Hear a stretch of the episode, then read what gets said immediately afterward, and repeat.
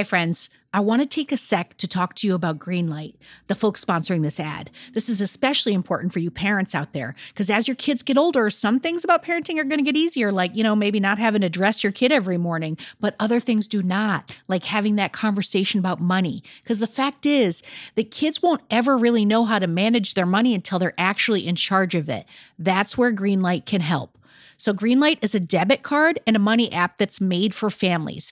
Parents can send money to their kids and keep an eye on kids' spending and saving while the kids and the teens, they're going to build up confidence and lifelong financial literacy skills. I have Greenlight debit cards for both of my kids, and I can't tell you what a difference I see in their relationship to money.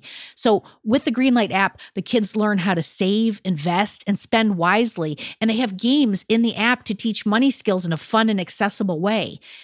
The Greenlight app also includes a chores feature. I am a big fan where you can set up one time or recurring chores that customize to your family's needs and reward kids with an allowance for a job well done. And I got to tell you this in my family, no chores, no money.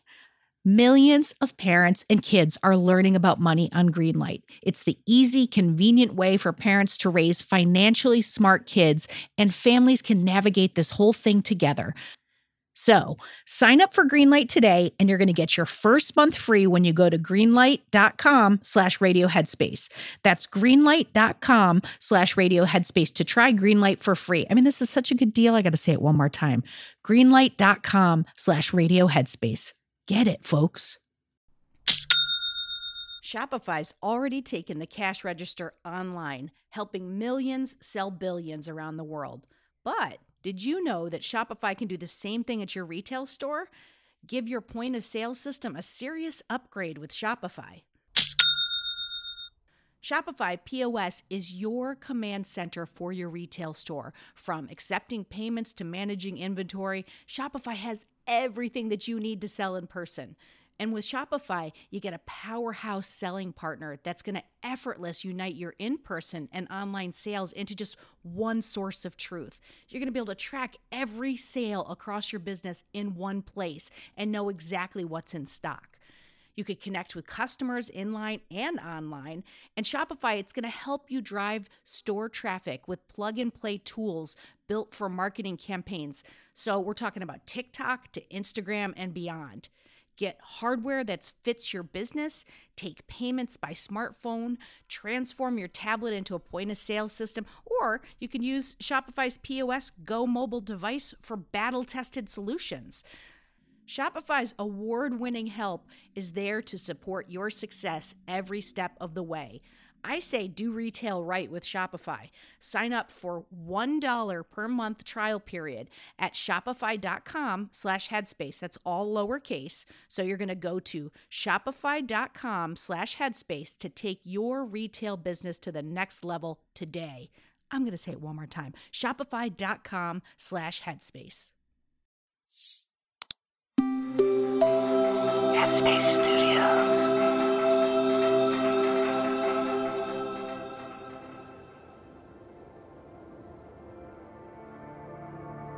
Hello, it's Kara Loewentheil here, your guest host for the week. Welcome to Radio Headspace and to Wednesday. This week is all about how to live with less insecurity and more confidence. So today I'm going to talk about one of the ways that insecurity creeps up on all of us through self criticism. I'll explore why self criticism can be so harmful and how some of your thoughts are sneaky self criticism you don't even recognize self criticism, I don't think, is actually defined by the exact words that you say to yourself. It's defined by the energy behind that and how it makes you feel. So in the past, I would never have been able to say to myself, wow, I kind of phoned that in. I think I should do it again and really focus this time without that being self critical. Because the unspoken subtext to myself would have been, you're lazy, you don't do a good job, that's not good enough, now, if that happened, I could say to myself, like, oh, I think my mind kind of wandered and I phoned that in. Let me do it again and make it better. And it wouldn't be self criticism because the energy behind it and the feeling I have about it would be completely neutral. It would just be like saying to myself, oh, there's an onion in the fridge, so I need to change the recipe. I thought I had a shallot. So for me, self criticism is the way we talk to ourselves that has any undertone of you are not good enough or deserving enough or valuable enough. There's like a moral worth aspect to it that sets it apart. Part of why it's so sneaky is that we often think that we are just being objective about ourselves when we are actually being self critical. So I will have people say to me things all the time like, Oh, I'm not self critical. I just am like really self aware. And I know that I'm selfish and not a good mom. I'm like, that's not being self aware. That is self criticism. And so many people believe that their self criticism is what motivates them. Number one, if that were true, at what cost? Right? When you look at all of the ways that people end up having to self medicate and numb out because they are beating themselves up all the time, you start to see it's a Pyrrhic victory.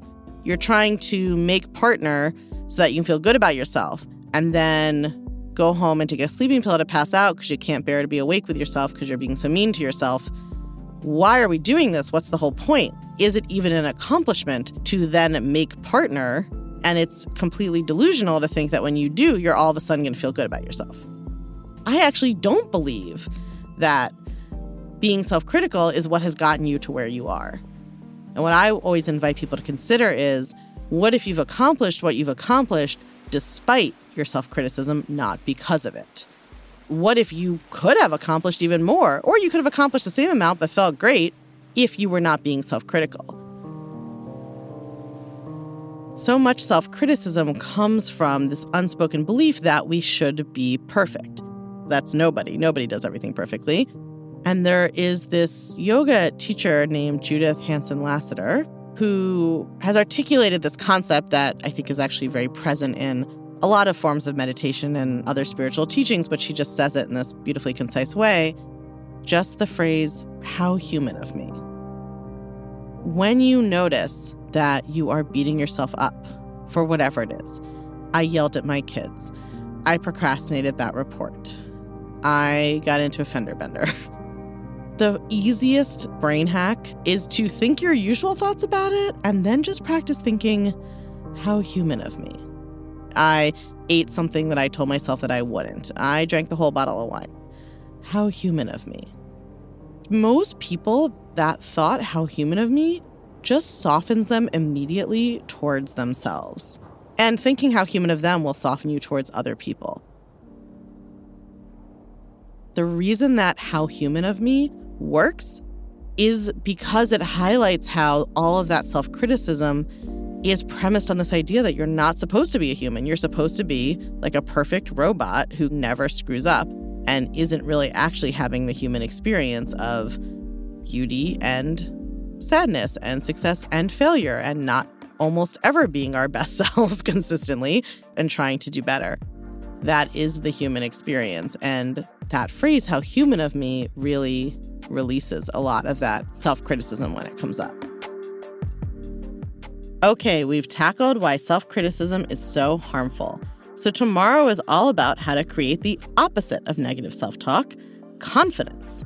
Until then, take care. Don't believe everything you think.